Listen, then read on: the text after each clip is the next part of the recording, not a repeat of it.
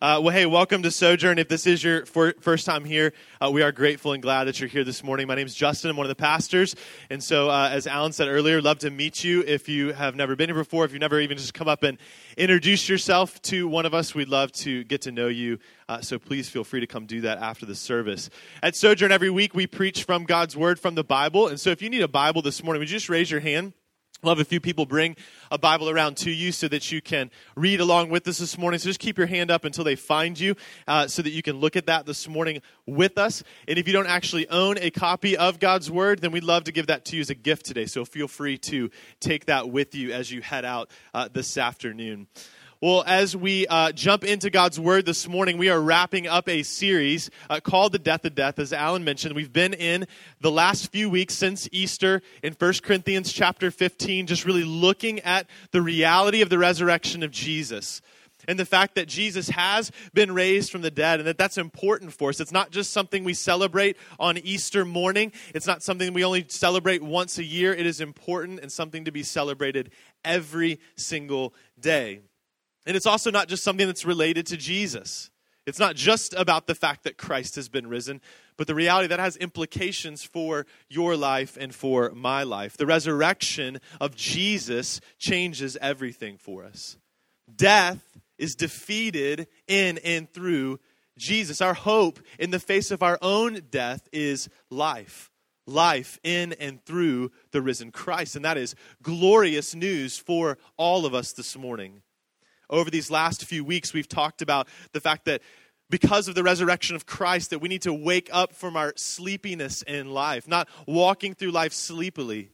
Recognizing the fact that this life is not just about eating and drinking, it's so much more than that. Last week, Will preached and did a fantastic job just reminding us of the fact that our future hope gives us the ability to navigate through suffering now, and that even our suffering has a purpose in this life. But if we're honest, in the day to day of life, as we leave here this morning and just navigate through life, sometimes the mundaneness of our lives, or as we struggle with suffering or with sin, as we struggle with difficulties and dysfunction in our lives and the world around us, we can oftentimes think, what is the point of all of this? What is the point of all this? How is the future resurrection really relevant to my life right now? Well, today, as we wrap up our time in 1 Corinthians 15, we see that Paul wants to address that question and show us that our future hope, that one day when Christ returns, that you and I, if we are in Christ, will be raised from the dead ourselves. That future hope enables us now to live an immovable life. So we're going to jump into the last few verses of 1 Corinthians 15. So if you have your Bible, go ahead and flip over to 1 Corinthians chapter 15. And the Apostle Paul, the author of this text, finishes with these nine verses. Starting in verse 50, this is what Paul says I tell you this, brothers flesh and blood cannot inherit the kingdom of God, nor does the perishable inherit the imperishable. Behold, I tell you a mystery. We shall not all sleep, but we shall all be changed in a moment, in the twinkling of an eye, at the last trumpet. For the trumpet will sound, and the dead will be raised imperishable, and we shall be changed. For this perishable body must put on the imperishable, and this mortal body must put on immortality. When the perishable puts on the imperishable, and the mortal puts on immortality, then shall come to pass the saying that is written Death is swallowed up in victory. O death, where is your victory? O death, where is your sting? The sting of death is sin, and the power of sin is the law. But thanks be to God who gives us the victory through our Lord Jesus Christ. Therefore, my beloved brothers, be steadfast, immovable, always abounding in the work of the Lord, knowing that in the Lord your labor is not in vain. Let's pray. Father, we are thankful for your word this morning, that we can open up this text of Scripture and see hope, encouragement, challenge for us. And so I pray that as we look at these verses, seek to understand them, and seek to apply them to our lives, Father, that you would bring about change in our hearts and our lives today. That because we've sat under your word this morning, that you would do a work in our lives for your glory, for our good, and the good of everyone we come in contact with this week. We believe in the power of your word, and we pray, Holy Spirit, that you would implant that not only in our minds, but in our hearts as well. And so we pray all this in Christ's name. Amen. Well, we can break this text up into three main points. So I'm going to give you those three main points. Go ahead and throw those out there for you uh, so that we can see how, as we walk through these nine verses, see what Paul is, uh, is trying to explain to us. So these are our three points our imperishable reality, our immense hope, and our immovable life. An imperishable reality, an immense hope, and an immovable life. So let's jump into the first one the imperishable reality of the resurrection. In verses 50 through 53, Paul continues his thought on what he's talked about in the last few verses that we looked at last week when Will did such a great job preaching last week. That Paul has made clear that Jesus is raised physically from the dead, and that all who have placed their faith and trust in him, who are united with Christ, by faith will also one day rise from the dead when Jesus returns. Our physical bodies will be made like Jesus' body. Now, now, we've talked about that over the last few weeks, so we, I hope that we've understood that, that we've tried to wrap our minds around that to some degree. But what Paul's doing here in these few verses, in 50 through 53 in particular, is telling us why that's critical why we need to be raised in that way, and how that's going to happen. In verse 50, he tells us that flesh and blood cannot inherit the kingdom of God, that the perishable cannot inherit the imperishable. See, our current bodies are corrupted by sin and affected by sin. So we can't inherit the everlasting, imperishable kingdom of God in the physical state that we find ourselves in.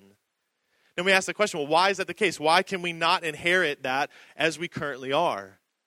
Well, the reason is, is because God, in all of his perfection, with uninhibited glory, is, pre- is presence. If we, in our own presence, as we currently are, stand before him, we will not be able to survive. His glory is that strong, his presence is that awesome that we have to be changed in order to spend eternity with him.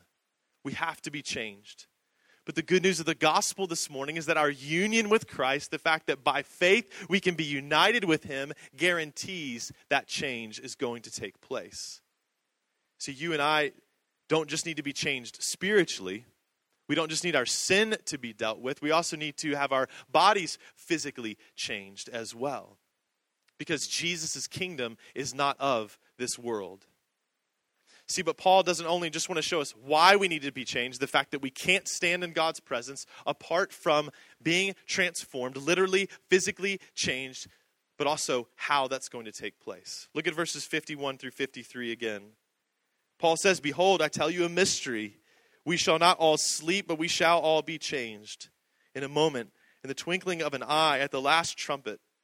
For the trumpet will sound, and the dead will be raised imperishable, and we shall be changed. For this perishable body must put on the imperishable, and this mortal body must put on immortality. When Paul says mystery here, he's not talking about something that's hidden that he's trying to reveal to them. He's talking about something that has been hidden in the past, but because Christ has come, it's been revealed to all of us. What is this mystery?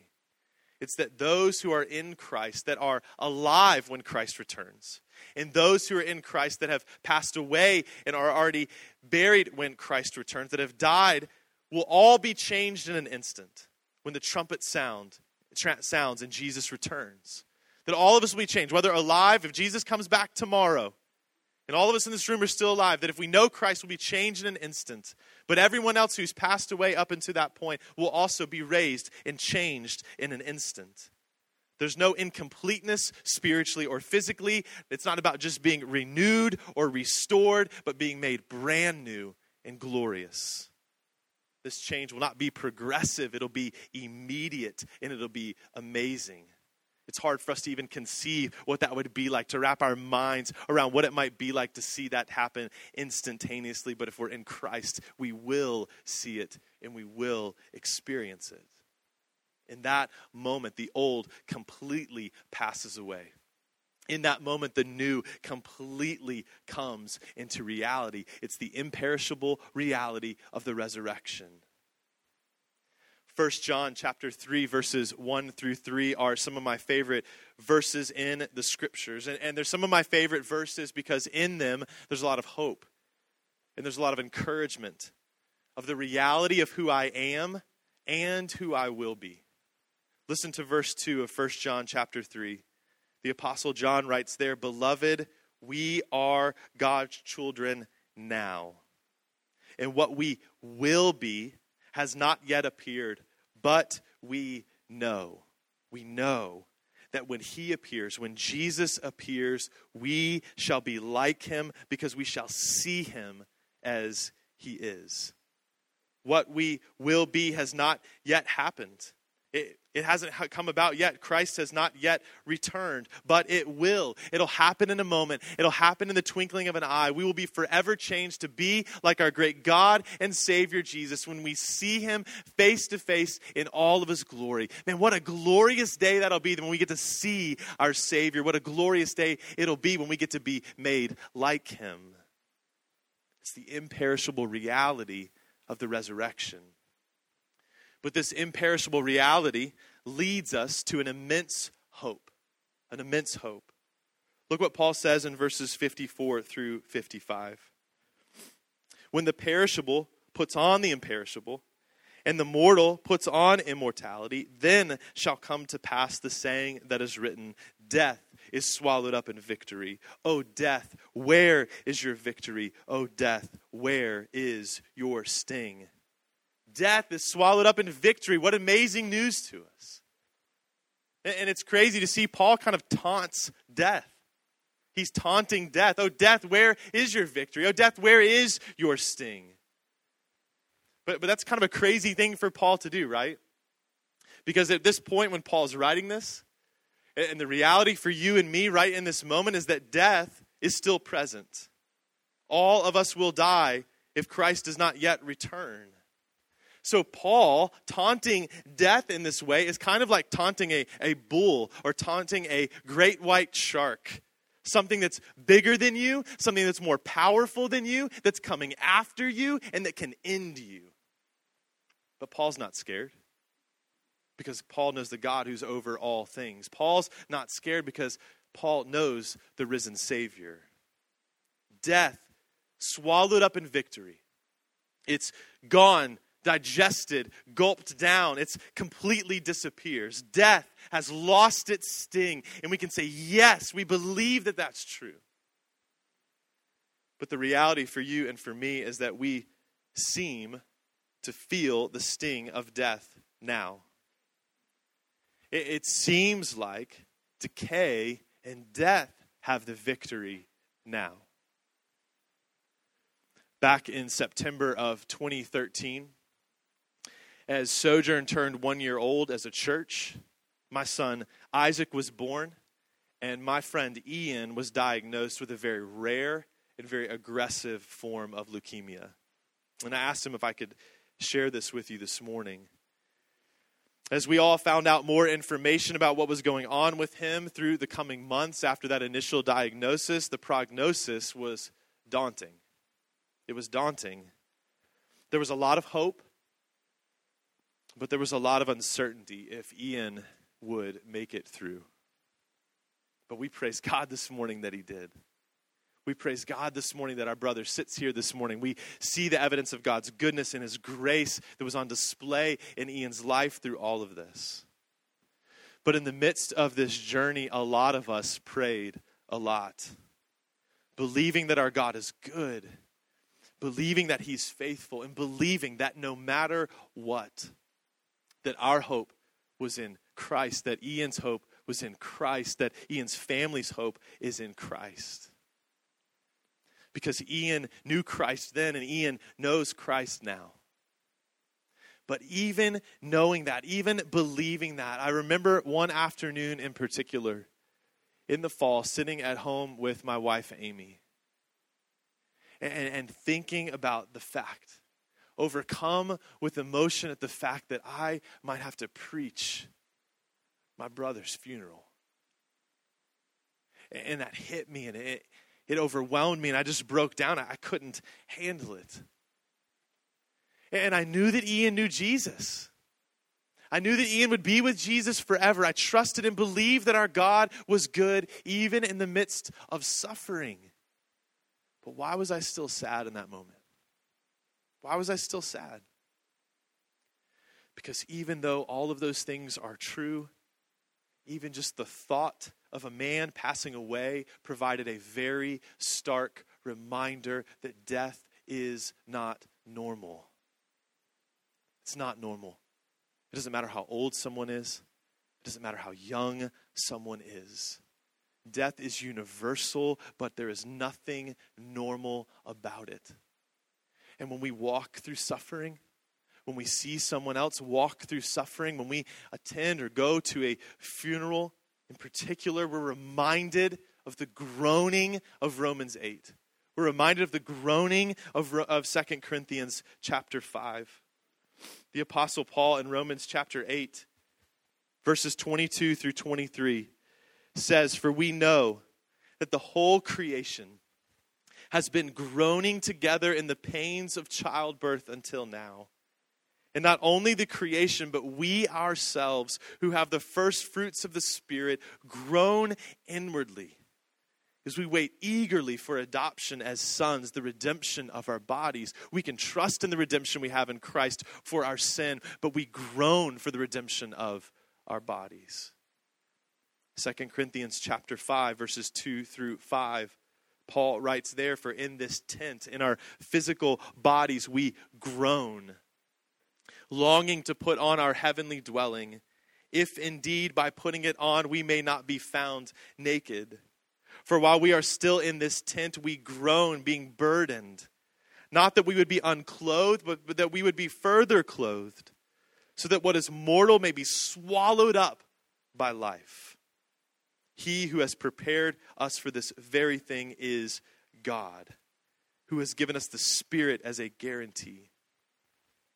Listen, you and I feel the pain of death now because we long for the future hope that is ours in Jesus when he will come and say, I make all things new.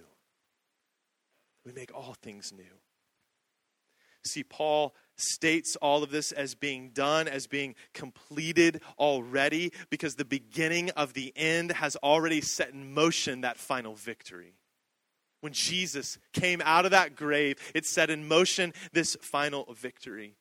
And when Christ returns, the last enemy of all of humanity, the great equalizer of death, will be completely, utterly, and finally defeated. See, what that means for you and for me right now is that death is powerless over you if you're in Christ. It's powerless over you if you're in Christ. Death can no longer tyrannize you because it's been swallowed up in victory. It's lost its sting. It's a bull with no horns, a shark with no teeth, a bee with no stinger.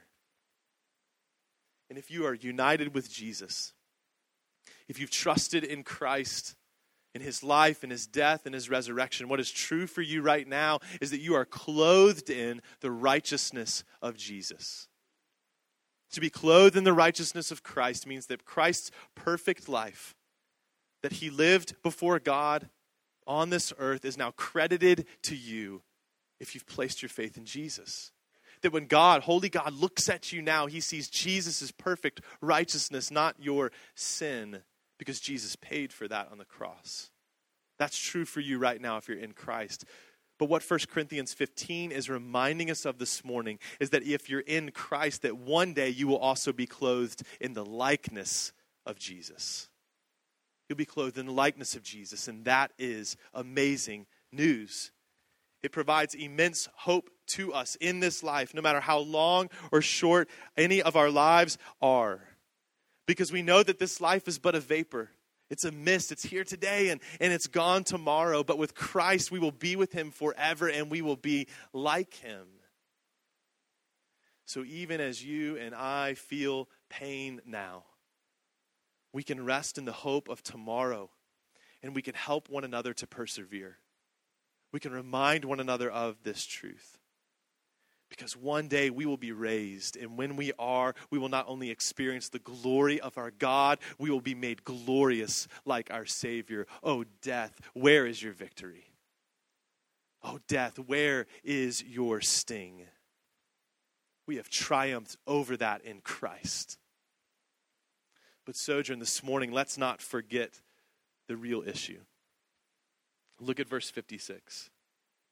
Paul says, The sting of death is sin, and the power of sin is the law.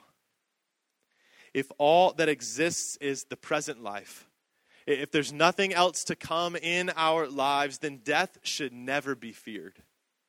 If this is all there is, if we're just biological creatures, biological beings, there's nothing else to life than our biology, our physical existence, then it doesn't really matter. But death is not merely a part of our existence, just a natural part of the life cycle of humanity in the world. Death is not merely biological. Death exists. The sole reason that death exists is because of our sin. This is why Paul says that the sting of death is sin. Sin is our rebellion against God. And when we die, the finality of our rebellion comes to a, to a fruition. And was, as one pastor puts it, death gains its power over humanity through sin because sin demands capital punishment as its penalty. See, death brings you and me face to face with the living God. It brings us face to face with the living God, and all of us will stand before the judgment seat of God to give an account for our lives and our willing rebellion against God. Death exists because of sin. And we are aware of our sin because of the law of God, of God's perfect standards. The law of God that's written in His Word, the law of God that's written on our hearts. And it's here that we find ourselves faced with the fact that we can do nothing on our own to make ourselves right with God. We, we can't obey him perfectly. We've rebelled against him. We can't even live up to our own standards if we even disregard God's standards. It brings us to a place of desperation, a sense of desperation. When I was seven years old, I was at the pool one summer with my family, with my mom and my, my younger brother, and, uh, and having a good time. And, and one of the things I loved to do at the pool was to jump off the diving board. At our pool, we had a diving board that was like uh, a, a legit diving board. A lot of pools don't have diving boards anymore, but this is like, you know, probably about four feet off the ground and had a good spring to it. And so we would get up on the diving board, and there were a lot of people running off the diving board, jumping off the diving board that day. And so I always loved to start at the very back and run as fast as I could to the end to jump off of it at seven years old. And so that particular day, as a lot of people went off the diving board, the diving board was very wet, and my feet were very wet. And so as I ran full speed from the back to the front, I slipped off the side of the diving board right at the edge of where the pool is. Like if this is the diving board, I slipped and skid down the wall into the water. I still have some scars on my knee and on my foot. But as I plunged into the water, scraping myself up on the way down, I was disoriented, unsure of what in the world was going on or happened. I was trying to go this way, and somehow I went that way. So, disoriented, falling into the water, not knowing what was going on, not knowing what was happening, a hand reached down into the water, grabbed a hold of me, and pulled me up onto the side of the pool to save me, to put me on dry land. I was desperate for help, and someone came to me to rescue me. See, death is not the end for any of us, it's the beginning of eternity for all of us and we are all in a desperate place. We're all in a desperate place, not, not because of our pending death. We're in a desperate place because of the reason for our death, our sin, our rebellion against holy God that has separated us from Him, and the fact that you and I on our own can do nothing to change that. Paul knows that. And so Paul reminds us once again of the immense hope we have now. Look at verse 57. Paul says, But thanks be to God who gives us the victory through our Lord Jesus Christ. we are utterly lost, unable to overcome our sin. But thanks be to God that that is not the end of the story. God purposed and planned from eternity past to send his only Son to rescue us. He sent his Son to defeat the great enemies of all image bearers, death and sin that brought that about. The victory is Jesus' victory because Jesus lived a perfect life without sin. And Jesus died a death that he did not deserve to die in the place of sinners like you and like me. He went to a cross, bloody, beaten, and bruised, to endure not just excruciating physical pain, but excruciating uh, spiritual pain as well. The perfect Son had perfect communion with the Father perfect communion for all eternity. In that moment on the cross, he was abandoned to the wrath of God for the sin of people from every tribe, every language, every nation. Jesus defeated sin on the cross. And when Jesus rose again from the dead, he defeated the death that comes from our sin.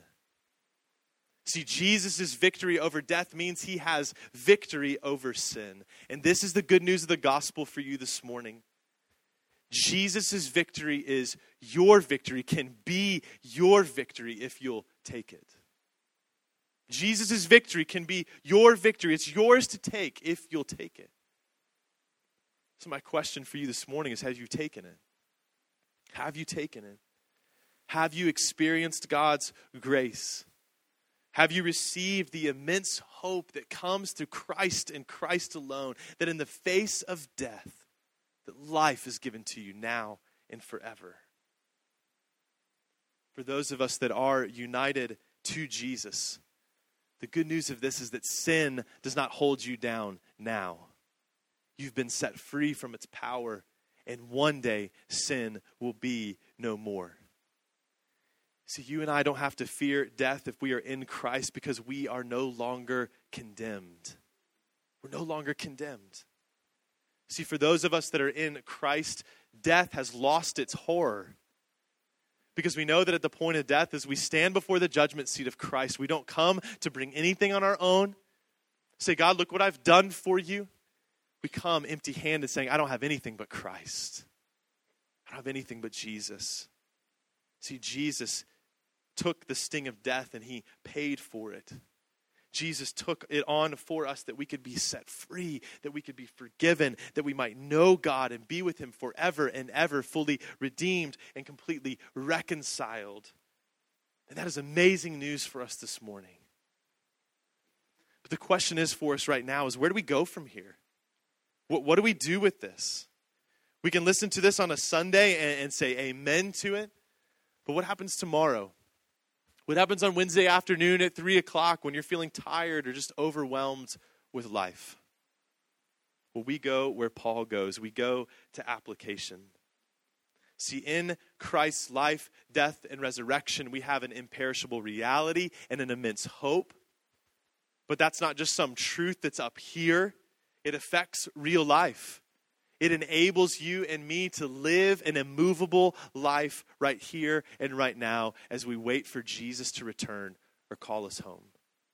So listen to Paul's final words of this chapter. Verse 58, Paul says this Therefore, my beloved brothers, be steadfast, immovable, always abounding in the work of the Lord, knowing that in the Lord your labor is not in vain sometimes followers of Jesus who long for the new heavens, who long for the new earth, can be accused of being so heavenly minded that we do no earthly good. So heavenly minded. Our heads are in the clouds. We're just waiting for Jesus to come back that we don't do anything here. But what we see, what Paul is saying, is quite the opposite. Because when the truth of 1 Corinthians 15 hits us and brings joy and overwhelms us with the goodness of our future hope in Christ, we are so heavenly minded that we exceed in doing earthly good. Why? Because we recognize that our time here has a purpose, that it has meaning, that it isn't pointless. It matters for eternity. It matters for eternity. Sojourn Church exists to give glory to God by making disciples. And part of the thing, part of the way, and part of the, the, the act of making disciples is preparing one another for eternal life. Preparing each other for the fact that this life is, is momentary. It's but a mist, but a vapor. So you and I can prepare one another for eternal life. And we can do that by holding fast to the gospel. We can do that by encouraging one another in Christ. We can do that by longing and striving to see our immense hope become the immense hope of our neighbors and the nations. See, the reality of the resurrection is not just a theology for tomorrow, it's a reality for today. We, can, we can't read or apply verse 58 if we don't look at the rest of what Paul's already said in verses 1 through 57. We can't apply verse 58 apart from the resurrection of Jesus.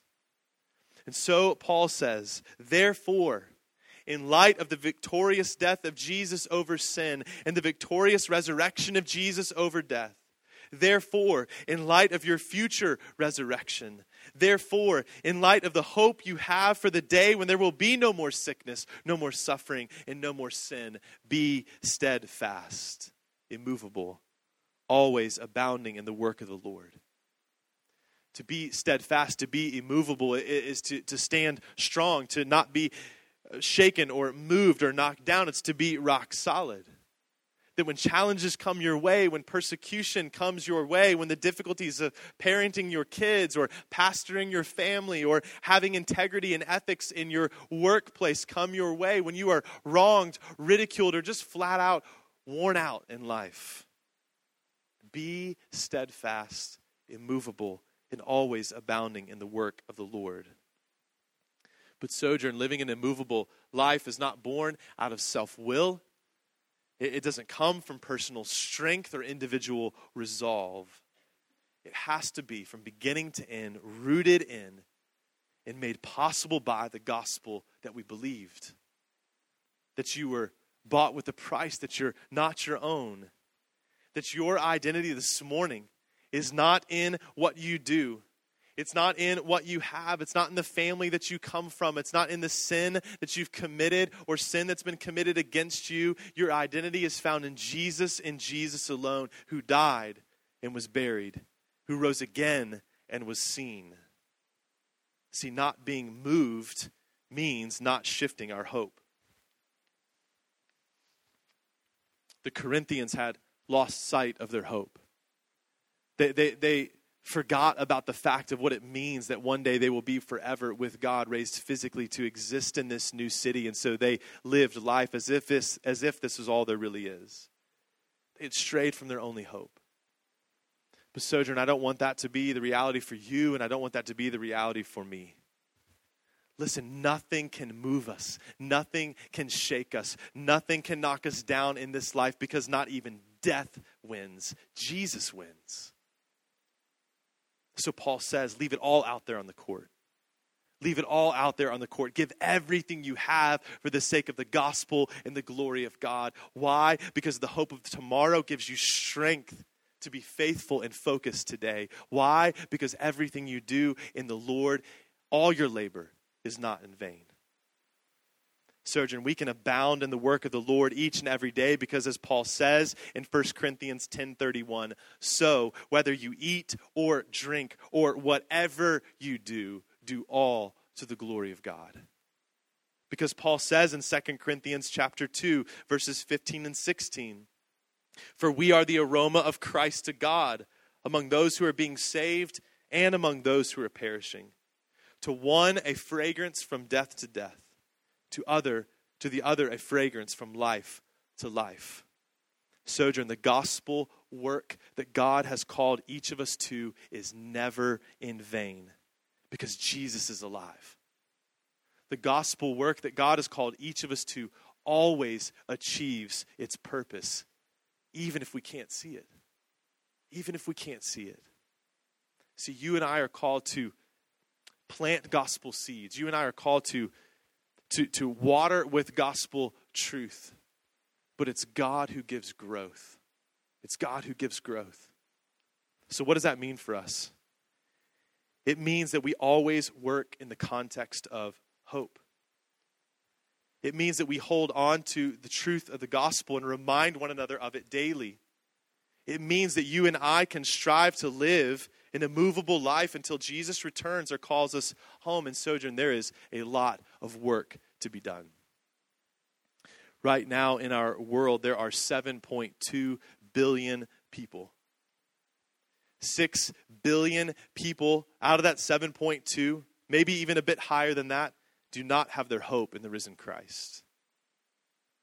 4.1 billion of those 7.2 billion people are unreached with the gospel. There's not adequate witness for them to truly know Christ within that community of people. And get this over 300 million people in our world right now are completely unengaged. That means no one's even trying to bring the gospel to them. But people living with an immense hope people who are striving to live an immovable life can do something about that. We really can. We really can. Is God calling you? Is God calling you right now to go? To go to those 300 million, to go to those 4.1 billion people. Man, my hope, what I long to see is God raise up men and women within this church to send them to the, to the corners of the earth, to take the immense hope we have and to see it become the immense hope of all the nations. But the reality is, there's work to be done all over the globe, and there's work to be done right here as well. There are 1.1 million people in Fairfax County. On Friday, I went and had lunch with a student over at Mason and uh, sitting on campus. And after we ate lunch, I just hung around for a little bit in the Starbucks on campus and was just watching people. I was trying to get work done, but I was so distracted just watching people, so many different people, so many different languages spoken around me. Students from all over the world, some 35,000 students that are at George Mason University. So many people that need to know Jesus. There are some 40 something kids down the hallway right now. And Sojourn kids, all who need gospel planting, all who need gospel watering, and people living with an immense hope who are striving to live an immovable life can do something about that. Sojourn, what would happen if the men and women of our church, older or younger, married or single, believing that their labor is not in vain, striving to live an immovable life, sought to find a few other men and women around them to spend time helping one another grow in Christ. Spending time talking about real life with one another, opening up God's word together, praying with and for one another. What would happen in our families? What would happen in our lives? What would happen in our community? What would happen, Sojourn, if husbands, believing your labor is not in vain and striving to live an immovable life, sought to pastor your family in the grace of the gospel, even when it's hard? And even when it seems like nobody's listening? What would happen, Sojourn, if, if couples, believing your labor is not in vain and striving to live an immovable life, sought out other couples in the church? Those that aren't yet married or maybe recently married and took them under their wing to care for them and encourage them to listen and help and pray for them, believing that even a little can go a long way. What would happen? What would happen if all of us believing our labor is not in vain, and striving to live an immovable life, saw George Mason University as an opportunity for mission and engaged. Not just college students, but all of us. Through prayer, through presence, through evangelism, to see that small city that exists within our city reach for the gospel. What if all of us believing our labor is not in vain, and striving to live an immovable life, saw every single person around us, our neighbors, our coworkers, our family and friends, as people who need the immense hope of Jesus, and truly invested our lives in bringing that message of hope to them. Believing that God has placed you in the place you are right now for that reason. The apartment you live in, the street you live on, the job you have, the cube you sit in the grocery store you go to, the pool you swim in, the gym you work out in, that God placed you there for that reason. What would happen, Sojourn, if believing our labor is not in vain and striving to live an immovable life, we fought for the rights of the unborn and the marginalized? If we fought to see human slavery and trafficking ended? If we fought to defend the widow and the orphan, if we fought to see true racial reconciliation happen in our country, Sojourn, what would happen? What would happen? See, the legacy of your life is not about how much money you have. It's not about the success you've had in life or in relationships. It's not about the clothes you've had or the car you drive. The legacy of your life is about making much of Jesus. It's about making much of Jesus because the resurrection has changed everything. It's changed everything. Therefore, therefore, let's be steadfast, immovable, always abounding in the work of the Lord because we can truly, because we do truly and sincerely believe that our labor is not in vain. Man, can we encourage one another with that truth? Can we encourage one another in the day to day of life to believe that that's true? Because Jesus is alive. There have been many moments in the last two and a half years of this church that I've been discouraged. Times, times when I'm, I've thought to myself, man, does this really matter? Does this really matter? Is what I'm doing really making any difference? Is it worth it? Is it worth it for me to do this? Is it doing anything? In this past week, you reminded me yes, Justin, it does matter. And it is worth it. I received notes of encouragement from many of you, and I haven't finished reading all of them yet.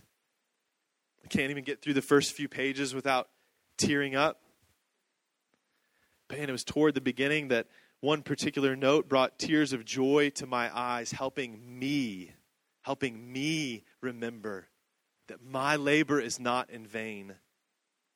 That my labor in the Lord is not in vain. I need to be reminded of that. And so I just want to read you an excerpt from one of these notes. It says this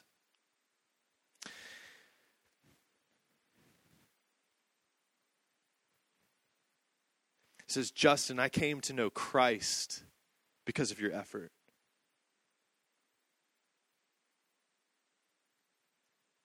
I'm so thankful for your continued support of my walk in faith. And I pray that more people come to know the love of Christ through you, your sermons, and sojourn. Every Sunday, I'm convicted to spread the word, and it's made me a better person, a better mom, a better friend, a better daughter, and a better sister, all because you asked me to stop walking around the pool and to jump in. Thanks for not giving up on me. Listen to me, brothers and sisters. Your labor in the Lord is never, ever, ever in vain because Jesus is alive and because Jesus is building his church and he's using you to do it. He's using you to do it. I believe there are people in your life right now that God is calling from death to life through you. Maybe it's your coworker. Maybe it's a family member. Maybe it's a friend. Maybe it's your kids. I believe that there are people in this room right now that God is calling to come to life. And He's going to use you, just like the Apostle Paul, to bring that hope to more and more people around you. Man, if that's you, would you come alive this morning? Would you place your faith in Jesus this morning that God might establish that immense hope in you and allow you to live an immovable life for the glory of His name? Let me just say one last thing to those of you that are struggling right now that are, that are legitimately suffering right now. Things may be really challenging for you. Maybe mentally or physically or emotionally or spiritually. Maybe it's all of those things. But for you, I believe this today. For you, listen to me. that God still has a good work for you to do.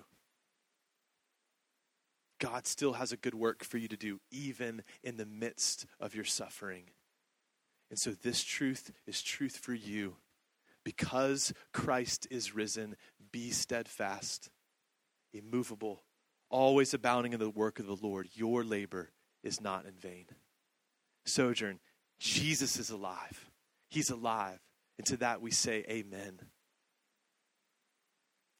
As we come forward to the table now to eat the bread and drink of the cup, I hope that you'll think about why you're doing it, what you're doing. That the bread is a picture of Christ's body given for you that the cup is a picture of Christ's blood shed for you, that through Jesus and Jesus alone, that you are clothed in righteousness, and through Jesus and Jesus alone, one day you'll be clothed in his likeness. So may you and I rejoice together today as we eat and drink, proclaiming the Lord's death until he comes again. And until he comes again, may we live lives for his glory and for the good of our, of our neighbors and the nations. Jesus is risen. He is risen indeed. And for those of you that are not followers of Christ, we would just ask you to not come forward to take communion. Because as we come forward and we take the bread and we take the cup, we are proclaiming that our only hope is in Christ and Christ alone. And so if that's not yet true for you, we don't want you to come take to come forward to take communion. We want you to take Jesus today that you would realize that you have nothing apart from Christ and you would truly turn to Him in faith. Would you pray and ask God to save you today through Christ? And if you have questions about what that means, please come talk to me or any of our other leaders. That's why this church is here, that you might know Jesus. Those of you that will come forward, you can either come to the two stations at the front, and there's also two at the back. Tear off a piece of bread and take a small cup to drink. And what Jesus has done for you will be spoken over you. Let's pray.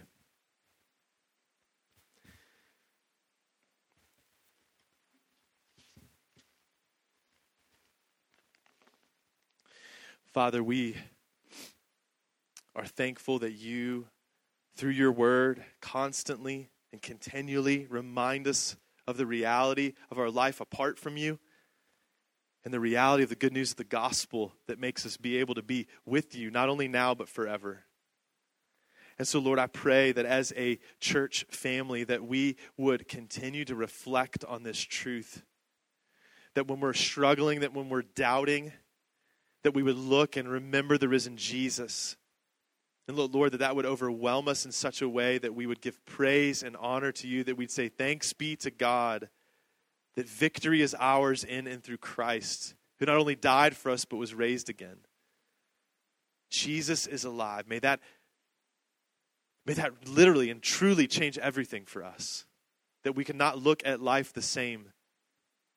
Lord, I pray that you would use this time we've had in your word over these last few weeks talking about the resurrection to do a mighty work in our lives as individuals, to do a mighty work in our church as a family, and to do a mighty work in our community as we go out and take the immense hope we have to see our neighbors and the nations have that hope as well.